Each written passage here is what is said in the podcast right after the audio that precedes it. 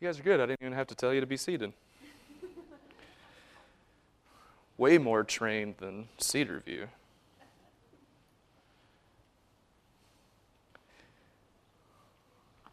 Yeah, that'll be good.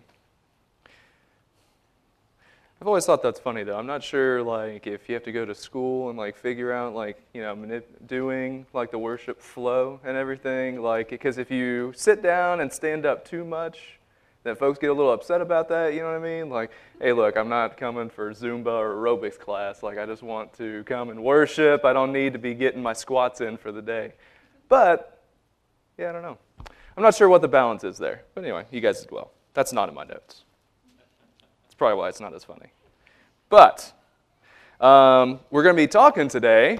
I'm going to be preaching from James chapter 1, so you can go ahead and turn there in your Bible. Um, and we're going to be discussing, like, I would title it Trials Rejoiced and Lacking Deceased. So, um, a well known scientist once gave a public lecture on astronomy. He described how the Earth orbits around the Sun and how the Sun, in turn, orbits around the center of a vast collection of stars called our galaxy. At the end of the lecture, a little old lady at the back of the room got up and said, What you have told us is rubbish. The world is really a flat plate supported on the back of a giant tortoise. The scientist gave a superior smile before replying, what is the tortoise standing on? Oh, you're very clever, young man, very clever, said the old lady, but it's turtles all the way down. Infinite regression, even if we've never heard of that term, um, is something we're all familiar with. And infinite regression is a problem of philosophy where every justification that's given requires another justification. Now, that's all a fancy way of saying something that we experience with children all the time. So I imagine a future conversation with my son looking a little something like this Dad, how did you and mom get married? Well, Asher, when uh, we were both adults, we began to fall in love and wanted to be like Jesus and the church, and so we got married. Why? Well, when you turn a certain age, you begin to feel a little bit differently about girls, and sometimes, if, you, if the Lord wills, um, you find one that you spend the rest of your life with. Why? Well, we were, uh, we were made that way, Asher. Why? Because we were made to reflect God's plan of redemption through marriage. Why? Because God saw fit to display his glory in us. Why? Because I said so. now go clean your room. Now, in infinite regression, as simply put, is that every answer we give, we say, why? Why? Why? Why? And this has been an issue of philosophy for thousands of years. Uh, they're called skeptics, and basically they break philosophy. Because when it's all said and done, you can't keep answering whys, right? There has to be a starting point somewhere. Now, um, before we get on, uh, let's encourage ourselves with the goodness of God's Word, and I will read James chapter 1, starting in verse 2, and I will read through verse 18. Count it all joy, my brothers, when you meet trials of various kinds for you know that the testing of your faith produces steadfastness. And let steadfastness have its full effect, that you may be perfect and complete, lacking in nothing. If any of you lacks wisdom, let him ask God, who gives generously to all without reproach, and it will be given him. But let him ask in faith with no doubting, for the one who doubts is like a wave of the sea that is driven and tossed by the wind. For that person must not suppose that he will receive anything from the Lord. He is a double minded man, unstable in all his ways. Let the lowly brother boast in his exaltation, and the rich in his humiliation, because like a flower of the grass, he will pass away. For the sun rises with its scorching heat and withers the grass, its flower falls, and its beauty perishes. So also will the rich man fade away in the midst of his pursuits. Blessed is the man who remains steadfast under trial, for when he has stood the test, he will receive the crown of life which God has promised to those who love him. Let no one say when he is tempted, I am being tempted by God, for God cannot be tempted with evil, and he himself tempts no one. But each person is tempted when he is lured and enticed by his own desire. Then desire, when it has conceived, gives birth to sin, and sin, when it is fully grown, brings forth death. Do not be deceived, my beloved brothers. Every good gift and every perfect gift is from above, coming down from the Father of lights, with whom there is no variation or shadow due to change. Of his will, he brought us forth by the word of truth that we should be a kind of first fruits of his creatures. Pray with me. Gracious Father, after receiving you from grace upon grace and acknowledging our dependence on your Spirit, we find ourselves constantly returning to our own efforts to construct a goodness in which we may boast. Instead of depending wholly upon Christ, we trust in the rags of our own pretended righteousness. This is evident in the way in which we use every scrap of our own performance to raise ourselves above others. And in the delight we take in pointing out the weaknesses and sins of others. We trust in our good theology, our church attendance, our Bible studies, our witnessing, in anything and everything apart from Christ alone. Father, we confess this before you this morning. Father, I pray that we would see from our text that if left to our own devices, we would have no wisdom. We wouldn't grow. And we would be lacking in everything. Father, teach us to trust you and to find joy in our victory over all trials. We love you. It's in Jesus Christ's name we get to pray. Amen. So we'll be breaking our text this morning into three reasons to rejoice in trials. Uh, but what's all this business about infinite regression, right? Why did I go into that story and all that? Uh, the story I told us is honestly, um, to open us up, is honestly a really funny story if you think about it. To think of an older woman that chose to sit in this cosmology lecture for whatever reason and then to come up to the professor afterwards and declare, Oh no, sir, the world is on a plate and it's held up by turtles on turtles on turtles on turtles, turtles all the way down. Sort of an absurd story, right? But she's hitting at something that we can use to help us understand the goodness of God's graces and of the good news of the gospel. Our text this morning builds itself upon the reality of our trials and the reality of our lack in those trials. And so, our theme this morning will be something of a motto or a battle cry that we can shout forth to the world around us as we go forth from today. Our trials are rejoiced, our lacking is deceased, and the gospel is good all the way down. The beauty of Jesus and the good news of the gospel is an ocean too deep to comprehend. Where it is absurd for turtles on turtles on turtles standing on each other, holding up the world by the strength of their little turtle backs.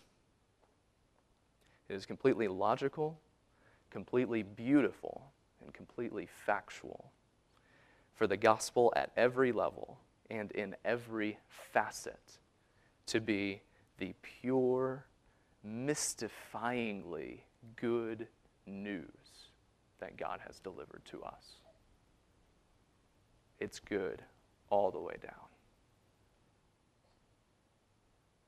No matter how far you go, no matter how deeply you drink from the fountain of the gospel, it will never run dry and it will always taste sweet.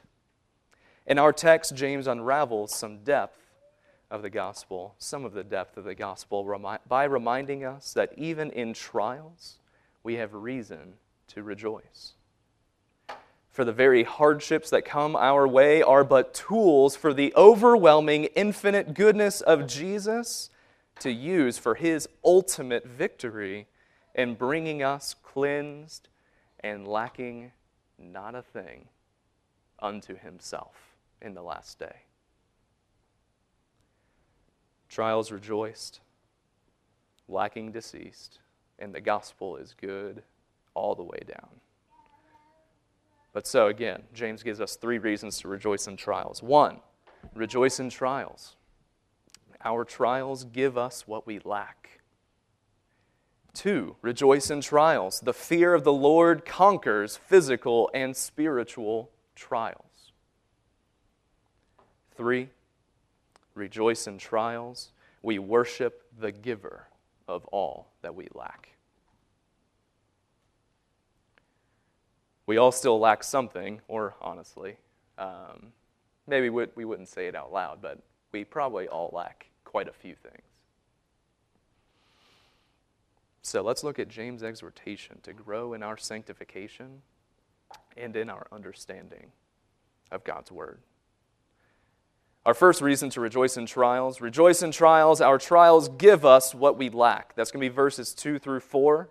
I will read and you can listen.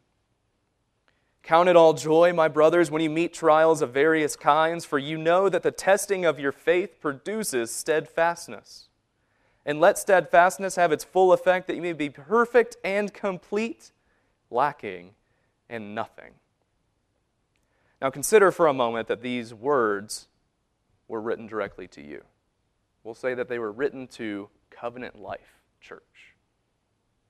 Consider what trials James might be referring to for you guys in your church. Once you have one of those or two of those in mind, consider what trials if James were to be writing this to you personally. What trials are you experiencing in your own life that James might be referring to here? Now, with those in mind, consider that you are being commanded to rejoice in those trials. But what does that mean? Does that mean that we are like the creepy, weird kind of puppets that uh, are just smiling through the pain, that you get your arm cut off and I'm just rejoicing in this trial and my arm's over there? Woohoo! No, no, that's absurd. Has nothing to do with whether or not you smile. Has nothing to do with whether or not you can tell jokes. It has nothing to do with whether or not you can come into this room every Sunday and tell everyone around you, I had a good week. No. You can be honest and tell everyone that you had a bad week. Every week. But the joy we find in trials and the command is in our understanding of what is to come. So let's get into that. For you know, are we just going to smile through the pain? No. For you know that the testing of your faith produces steadfastness. Why, James, am I to rejoice in my trials? Because of, what, because of what's going to bring me. And let steadfastness have its full effect, that you may be perfect and complete, lacking in nothing. Raise your hand if you feel like you are perfect and complete, lacking in nothing. Yeah, right? No one.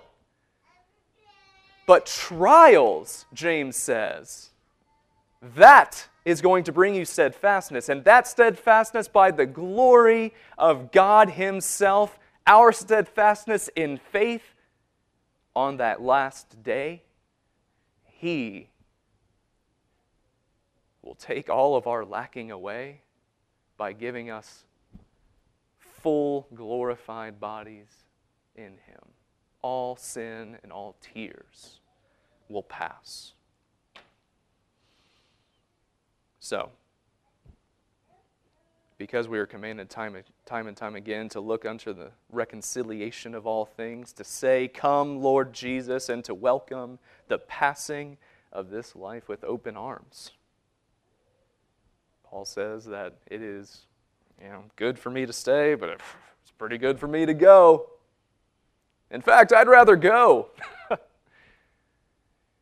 but I stay for you.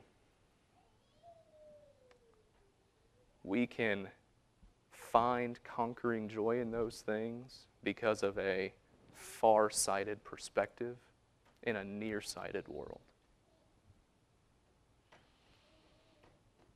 But what is steadfastness and why is it so important to James? Even if you don't know the phrase, uh, most of us in here would believe in what is called the preservation of the saints.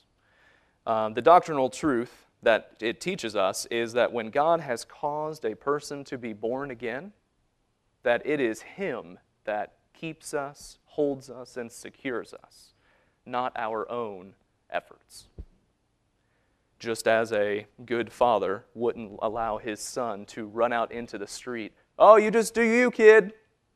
You have free will. I'm just going to let you go play in that intersection. No. A good father grabs that kid by the arm and yanks him back out of the road. That, in a nutshell, is the preservation of the saints.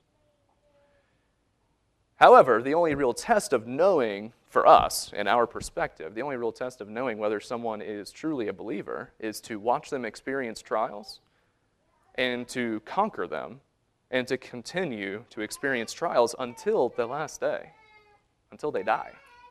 Right? That's really the best that we can do as far as me having any measure of assurance on whether or not you know the Lord.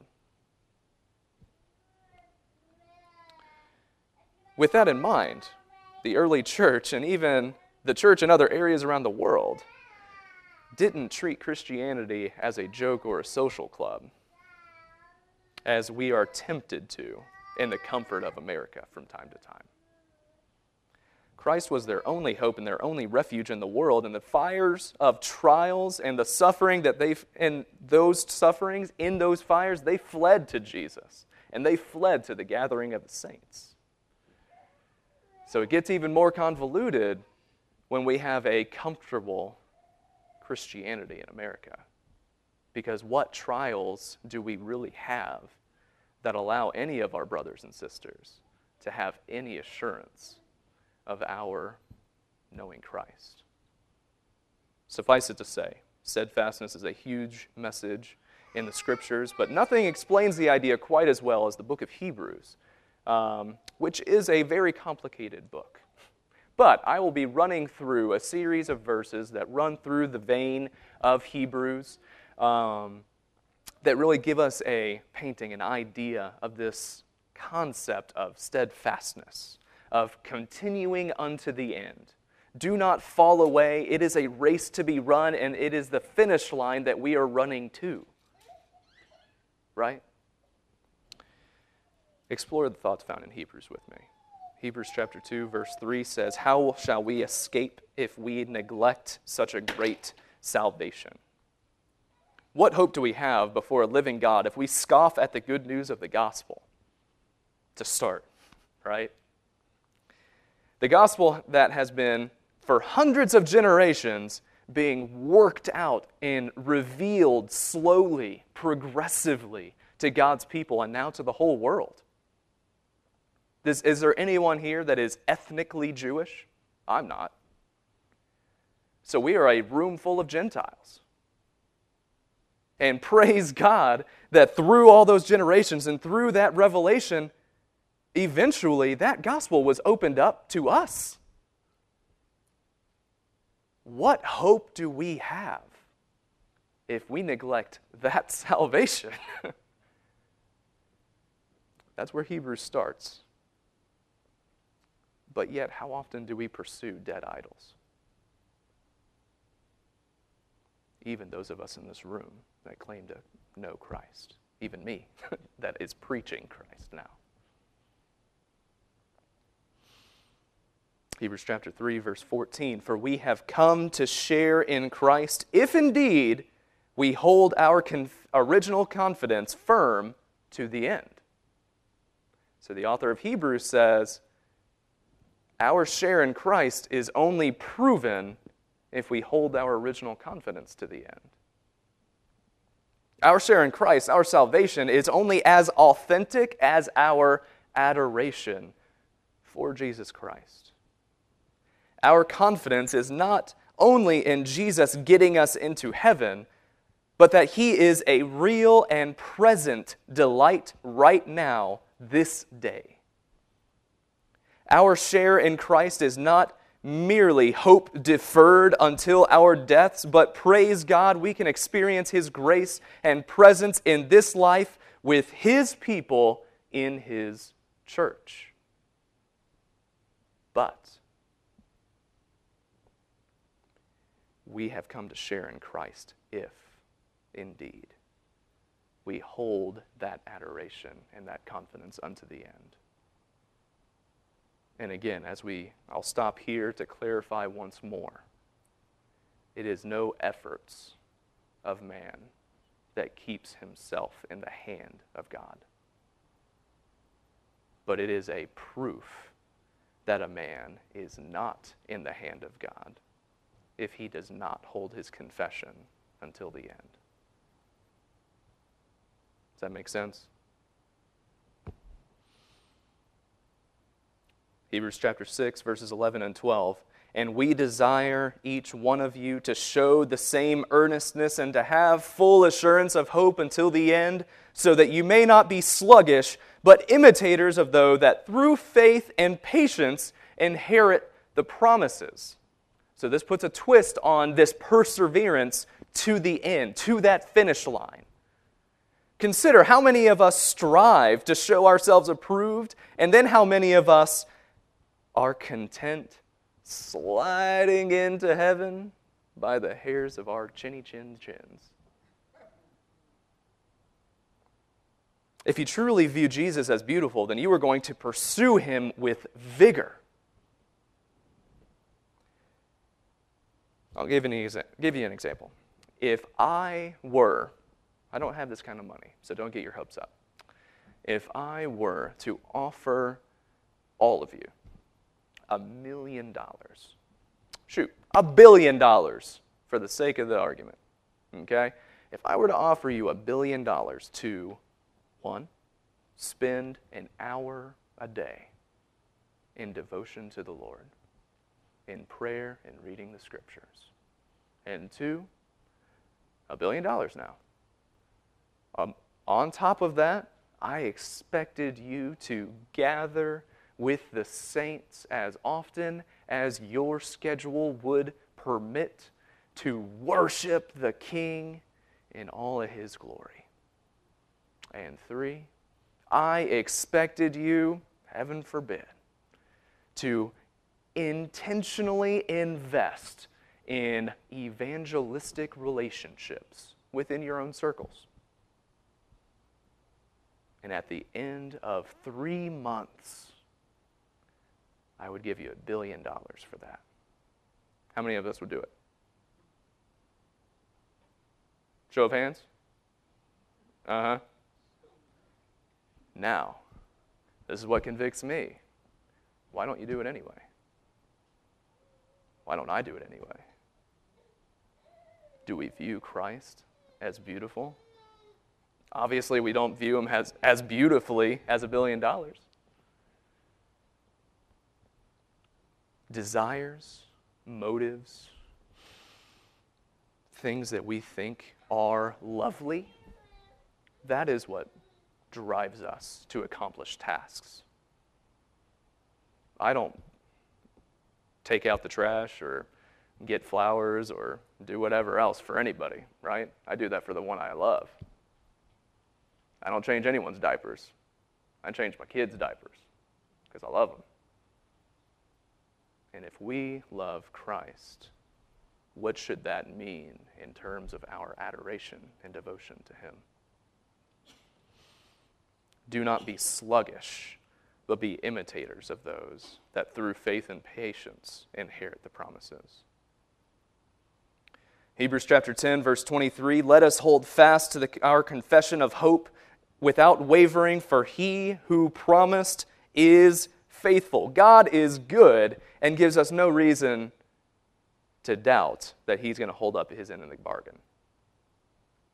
Right? So, this gives us another facet, another fullness to this idea of finishing the race. Because one unfortunate thing about finishing the race, like if I told you the billion dollar thing, how many of you actually think that I have a billion dollars to give? Right? So, who's going to actually try and do it thinking that they're actually going to get a billion dollars? I don't know that I could afford to buy enough Monopoly sets to give you a billion dollars worth of Monopoly money. Okay? We have no reason to doubt that God will hold up his end of the bargain. We are blind, deaf, and dumb creatures that are enamored with sin and idolatry. By God's grace, He revealed to us our wickedness, and He has purchased us with the blood of His Son. You have no reason to waver as if you were trusting me to pay you, okay? Because I, my bank account ain't that deep.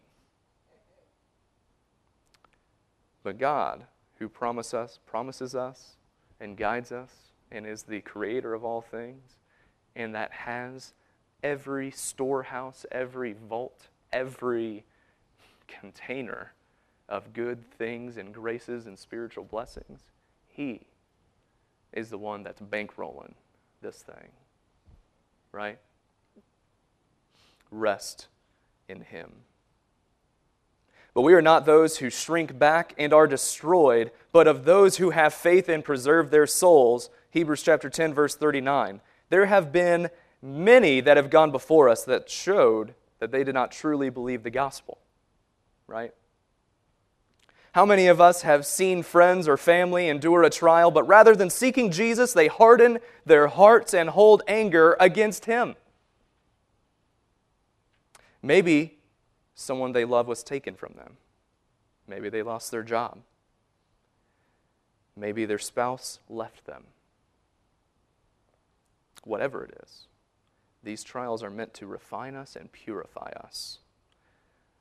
But for those who have not been truly born again, if being born again is us being born again to be created as gold, if you will, then for all those that have not been born again, then when they go through the furnace, they're just burned up.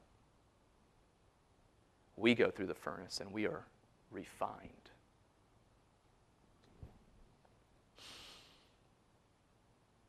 Consider him who endured from sinners such hostility against himself, so that you may not grow weary or faint hearted. Hebrews chapter 12, verse 3. And finally, our hope our rest and our life is found in considering Jesus who ran this race ahead of us. Consider him who endured such hostility from sinners. As we run this race, we consider Christ. In every trials, in every trial, brothers and sisters, consider Christ who endured all that we have and yet was without sin. He is able to understand us and be sympathetic with us because He has lived among us. Praise God that He came down to pursue wicked, deaf, blind, dumb, idolaters such as us. And again, count it all joy, my brothers, when you meet trials of various kinds, for you know that the testing of your faith produces steadfastness and let steadfastness have its full effect, that you may be perfect and complete, lacking in nothing. To wrap this point up, if we trust in everything, trust and understand the conquering victory we have in Christ, then each and every trial that we have is nothing more than fuel for the fire for our adoration of Christ. Gold does not cower before the furnace. Gold does not cower at the thought of being misshapen and melted down by the heat and the pressures of life because it knows that on the other side, it's going to come out more pure, and more of those impurities will melt away. Likewise, the cancer ridden man does not cower before the surgeon's table or the surgeon's hand. If that surgeon says, Oh, sir, everything is operable, I can remove every speck of can- cancer within you, he says, Praise God. And allows him to cut away at his flesh. Do what you want, doc. Remove this cancer from me. And likewise, we know that even in the pain of the furnace, even in the pain of the knife, the surgeon's knife, that we are coming out on the other side, purified and more like Christ and closer to our finish line. Rejoice in trials. Our trials give us what we lack. Trials rejoiced lacking deceased, and the gospel is good all the way down. Now, that's the longest point by far. So we're making good progress. Our second reason to rejoice, however, is rejoice in trials. The fear of the Lord conquers physical and spiritual trials. That's going to be verses 5 through 15. To start, though, let's read verses 5 through 9. If any of you lacks wisdom, let him ask God, who gives generously to all without reproach, and it will be given him. But let him ask in faith with no doubting, for the one who doubts is like a wave of the sea that is driven and tossed by the wind. For that person must not suppose that he will receive anything from the Lord. He is a double minded man, unstable in all his ways. We just learned that trials produce steadfastness, and if steadfastness makes, it, makes us complete, lacking in nothing, that sounds great, but I lack something right now, and that's wisdom. right? So James gave us the end of the story, and now he's about to come back and tell us the beginning of the story. Trials are going to make you perfect, complete, lacking in nothing one day, but if you anyone lacks wisdom, let him ask God, who gives generously to all without reproach.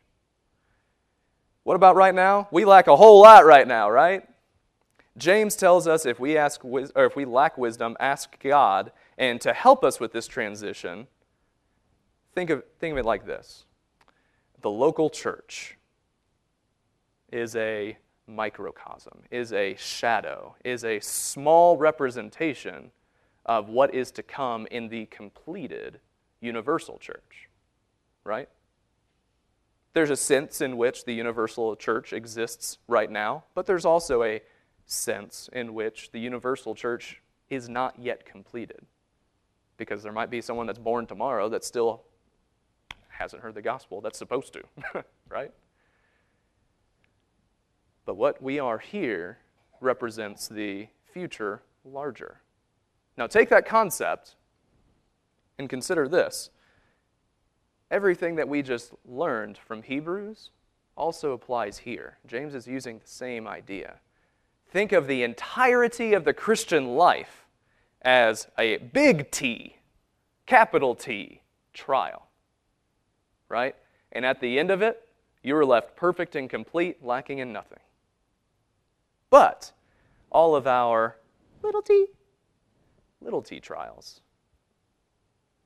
are the same thing each trial, we ask God for wisdom that we lack, so that we are brought closer and closer to the ultimate completion that is lacking in nothing.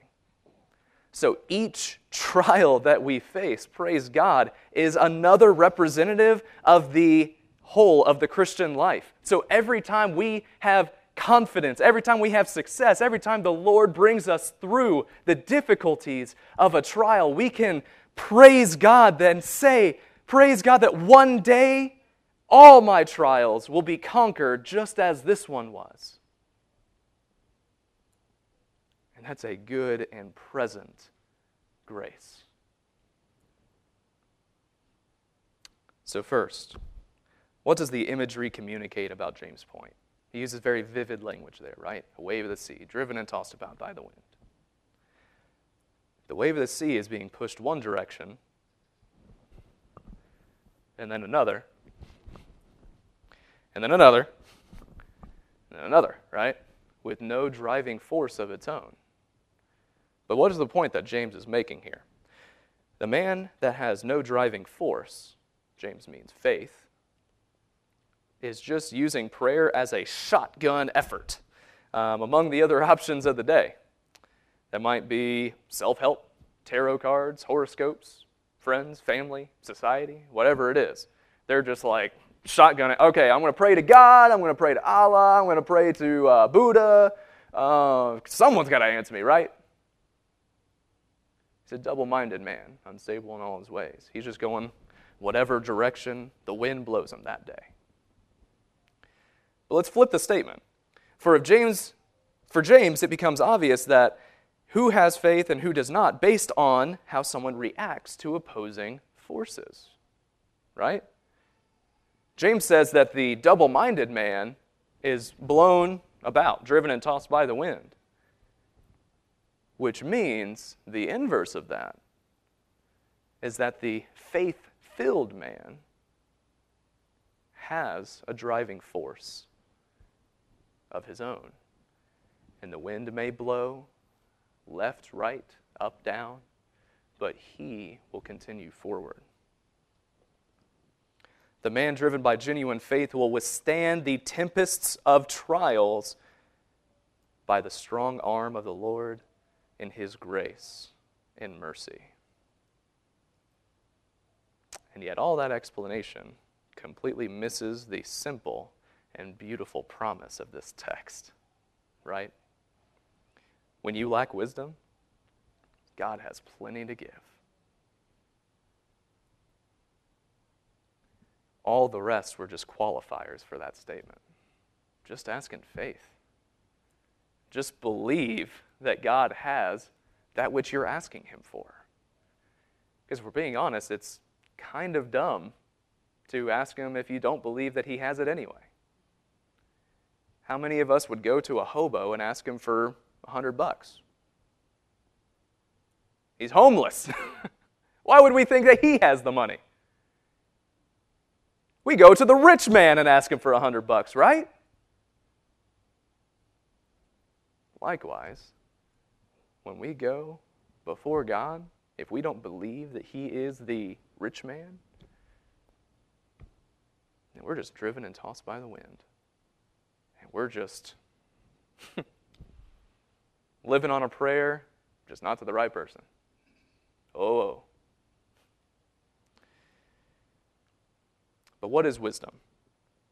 Wisdom isn't necessarily telling you whether or not you should homeschool, which we don't know what we're going to do with that yet. It is, isn't always whether or not you should buy another church building. I'm sure you guys don't know whether or not you should do that yet. Sometimes it is those things. But also, what you can count on is that wisdom every time is what? Beginning of wisdom is the fear of the Lord. Now, that doesn't sound super applicable, right? Like, why would I just want to be scared of God? It's not really what it means. So consider this in every trial, seeing God as king and fearing him in reverence is enough because that revered king is also your father, your bridegroom, your master, and your friend. The fear of the Lord is simply recognition of his power recognizing that he can do what he wants. And that is a bit of a scary thing, right? Someone having the power to erase you from existence at any moment. You should fear that power. But praise God that he is not just some bully, right? This same God that we fear is also the one that goes before us into battle. And so, wisdom the fear of the Lord, every time we ask God for wisdom, He will show Himself as He should be known. And when we know who God is, that's enough to get us through any trial. Because we know what the finish line is. Now, from here, James offers some sample trials, if you will, um, gives some examples um, to help us understand how to apply these things. One physical, one spiritual. We'll tackle the physical, physical first, and then we'll hit the spiritual. So, physical trials in verses 9 through 11. Let the lowly brother boast in his exaltation, and the rich in his humiliation, because like a flower of the grass, he will pass away. For the sun rises with its scorching heat and withers, withers the grass. The flower falls, and its beauty perishes. So also the rich man will fade away in his pursuit. There's one key truth that we could talk about from different angles, but there's one key truth that's found in these verses. Who's supposed to boast? Both of them. Kind of a crazy thing, right? We would understand the poor man boasting in his poverty because, well, all the lacking that I have in worldly possessions, I am rich in Christ. Praise God. I'm going to boast about that. But the language here says that the rich man should not just cry, oh, yeah, if you're rich, you should weep about it. No, he should boast in his humiliation because everything that he has will be taken from him. Now, before we explain what that means, um, consider that Stephanie and I are, by American statistics and standards, much closer to being poor than we are to being rich, right? And so, you know, some of us might be the same level as us, some of us might be at differing levels. That's all fine. But consider that Stephanie and I are rich as it relates to this text. And why is that? So, because I still have enough possessions to trust in my own possessions rather than Christ, I am rich. Because I am able to, if I need to make more money, just go work more hours. Because I could make it through with our current level of income and not pray once in six months, I'm rich. And most of us here probably are too. But our boasting, our opportunity to boast, is every time someone talks about all that they have and all that we have, we can say, hey, look, my house, my bank account, my college fund for my kids, that's all garbage if I have Christ. And all of it will pass away. Ecclesi- have you ever read Ecclesiastes? It will bum you out. You build a kingdom, you hand it over to your idiot son, and he messes it all up for you. You have riches, you buy everything, and then there's nothing left to buy. Window shopping, I just bought the whole window. You have wisdom, then you realize that everything, eh, you're wise enough to realize how useful or useless everything is. Throw it all away. And we can boast that everything that I have is worth nothing next to Christ the rich man has a unique opportunity to speak to the value of Jesus. Oh, of course, the poor man wants Jesus, right? He doesn't have anything else to want. Sure, he wants Jesus. The rich man gets to say, Oh, no, I have all that. But it ain't worth anything. I have Christ. and that is more valuable than my bank account. Spiritual trials, verses 12 through 15. Blessed is the man who remains steadfast under trial, for when he has stood the test, he will receive the crown of life, which God has promised to those who love him. Let no one say when he is tempted, I am being tempted by God, for God cannot be tempted with evil, and he himself tempts no one. But each person is tempted when he is lured and enticed, enticed by his own desire. Then desire, when it has conceived, gives birth to sin, and sin, when it is fully grown, brings forth death. Be reminded and encouraged as James reminds us of the earlier truth found in verses 2 through 4, here again in verse 12. As James begins to under, or discuss the spiritual truths, he gives us the end of the story, again, before the beginning.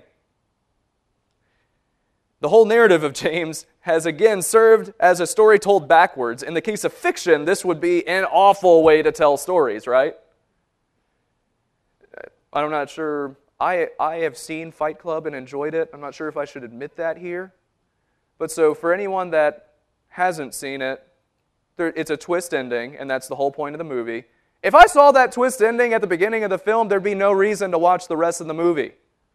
Okay? Like, that's, an, that's awful storytelling.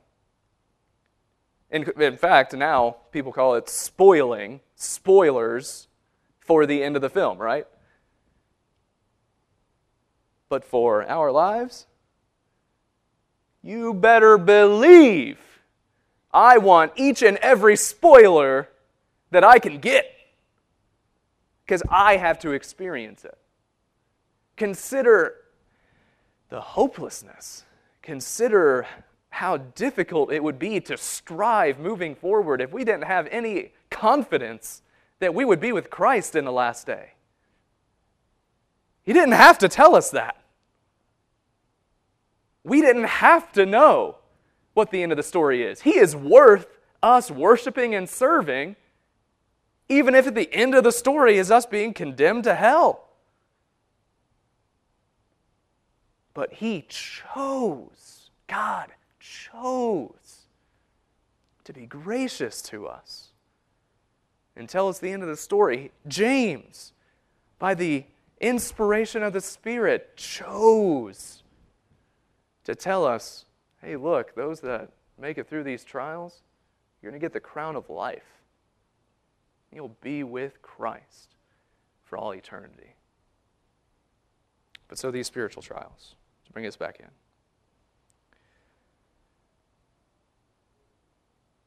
James tells us, as I mentioned before, desires are what drive us. Right?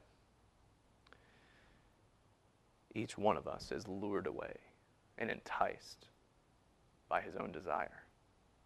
Even as we consider that God, in His great mercy, while we were yet sinners, sent Jesus Christ to die in our behalf, that we might be given the right to become children of God and be sealed and indwelled by the Holy Spirit Himself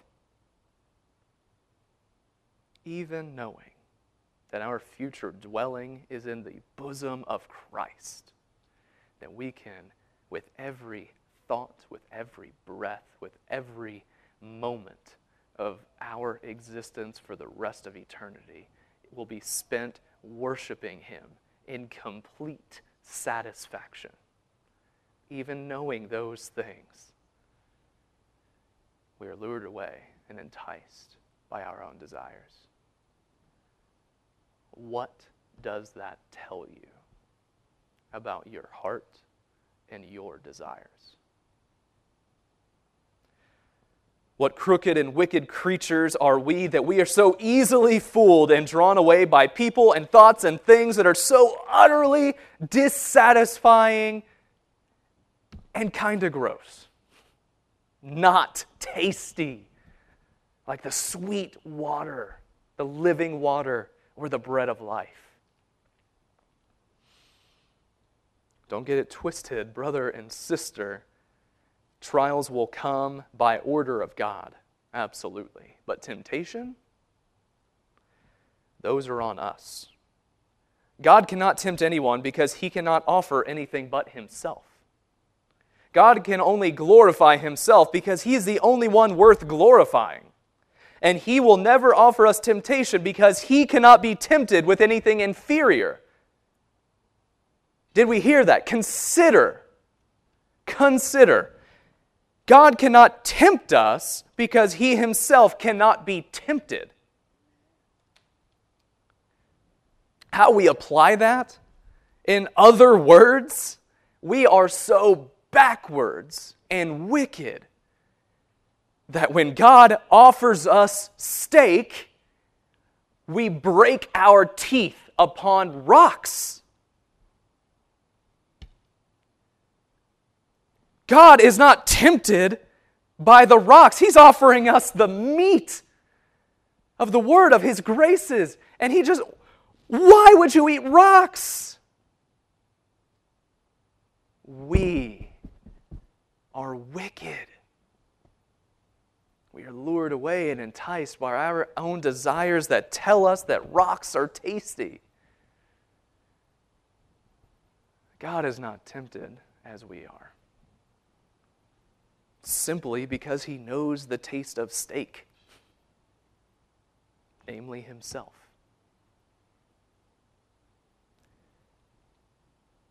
We must kill evil desires in our heart. Any trial given uh, to us is to refine us from the impurities and allow us to see Jesus more clearly as the vision of all beauty, of all love, and all contentment. When we are tempted to sin, that is us in our wickedness, twisting and manipulating the beautiful tool that God uses trials to be. Flee from sinful desire, Christian. Sin brings forth death. Rejoice in trials, fear the Lord. The fear of the Lord conquers both physical and spiritual trials. Trials are rejoiced, lacking deceased. And praise God that the gospel is good all the way down. Our third reason to rejoice in trials, and this is where we'll conclude rejoice in trials. We worship the giver of all that we lack. Verses 16 through 18. Do not be deceived, my beloved brothers. Every good gift and every perfect gift is from above, coming down from the Father of lights, with whom there is no variation or shadow due to change. Of his own will, he brought us forth by the word of truth that we should be a kind of first fruits of his creatures. James, the author of the book of James, is the half brother of Jesus himself. Now consider the gravity I've said brothers and sisters multiple times, even just in this sermon. But consider James saying, My brothers, my sisters. James, who is both our brother by the blood of Christ and also Jesus' brother by the blood of Mary. this idea of brotherhood. And he says, every good gift, every good gift, my brothers on multiple levels, and every perfect gift is from above, coming down from the Father of lights, with whom there is no variation or shadow due to change. Of his own will, he brought us forth by the word of truth, that we should be a sort of first fruits of his creatures. Two gleanings for us, and we'll close. First, Let us rejoice in the giver of all good gifts. Brother and sisters, every trial, every wisdom, every new growth, every new understanding, every car, every house, every child, every friend, every good gift is from above.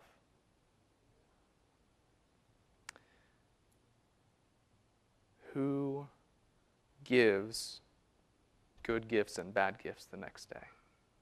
That's us. I might give you a high five today and a slap in the face tomorrow. But God, He's the Father of lights, with whom there is no variation or shadow due to change. What does that mean? What is that imagery? Consider that the Father, in His radiance, shines so brightly that it is literally impossible for him to cast a shifting shadow. There is not a shadow around him. This is in the day where sundials is still a thing, right? The Father of lights doesn't change, He shines forth. Consider Hebrews chapter 6, verses 17 through 20. So, when God desired to show more convincingly to the heirs of the promise the unchangeable character of his purpose, he guaranteed it with an oath. So that by two unchangeable things in which it is impossible for God to lie, we who have fled for refuge might have strong encouragement to hold fast to the hope set before us that far-sighted perspective. We have this as a sure and steadfast anchor of the soul, a hope that enters into the inner place behind the curtain, where Jesus has gone as a forerunner on our behalf, having become a high priest forever after the order of Melchizedek. Our sure and steadfast hope, the anchor for our souls, is that God does not and cannot change.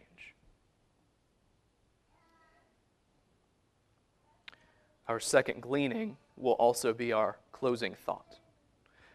Verse 18 Of his own will, he brought us forth by the word of truth, that we should be a kind of first fruits of his creatures. We're just going to break that down. Of his own will. Okay? By no thought or power in us we were brought before God. We fled from his presence and he pursued us in love. Brought us forth by the word the word that I have read and preached to you this morning, Jesus, the Logos, is the only way in which man can be redeemed. For how will they hear without a preacher? And finally, that we should be first fruits. What does that mean? Sort of a weird concept. First fruits were taken from the best of the harvest and set aside to be offered to God. They were the very substance of worship to God. You took the best of your harvest, the best of your labors, the fruits of your labors, and you set them aside and ate all of the second best stuff. How ironic then that God should choose spotted, diseased, wicked first fruits, such as us, such as me. All of this throughout the Old Testament, bringing into full understanding in the New Testament, was a picture. Yeah, those first fruits you gave, I only took the best and that was to give us a picture that you and I, as first fruits, We are not the best. The richest, the most powerful, the most athletic, the smartest. Some of those people might be believers, absolutely. But I'm not any of those.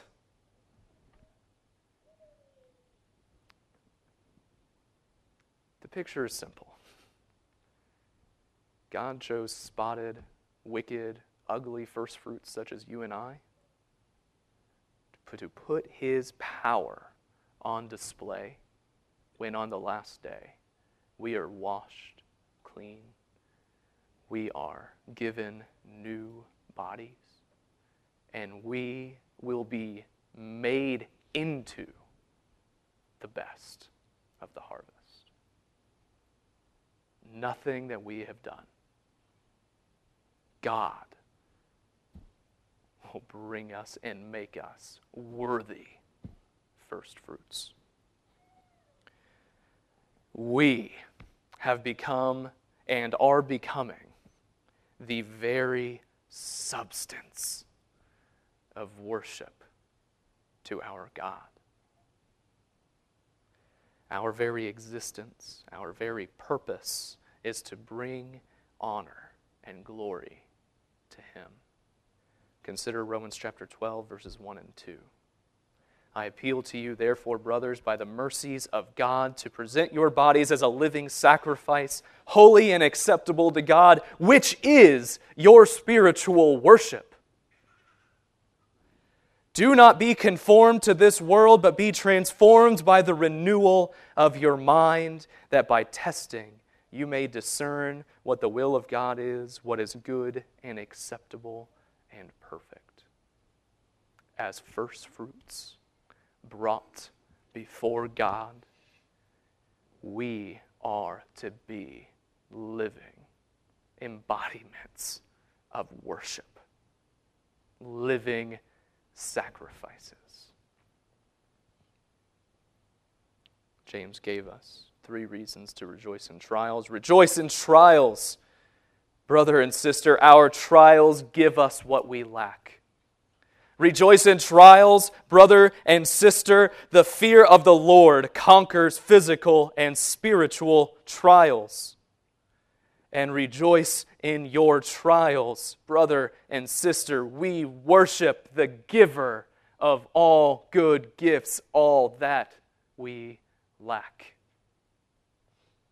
Our trials are to be rejoiced. Our lacking will one day soon be deceased and the gospel, the gospel is oh so good all the way down.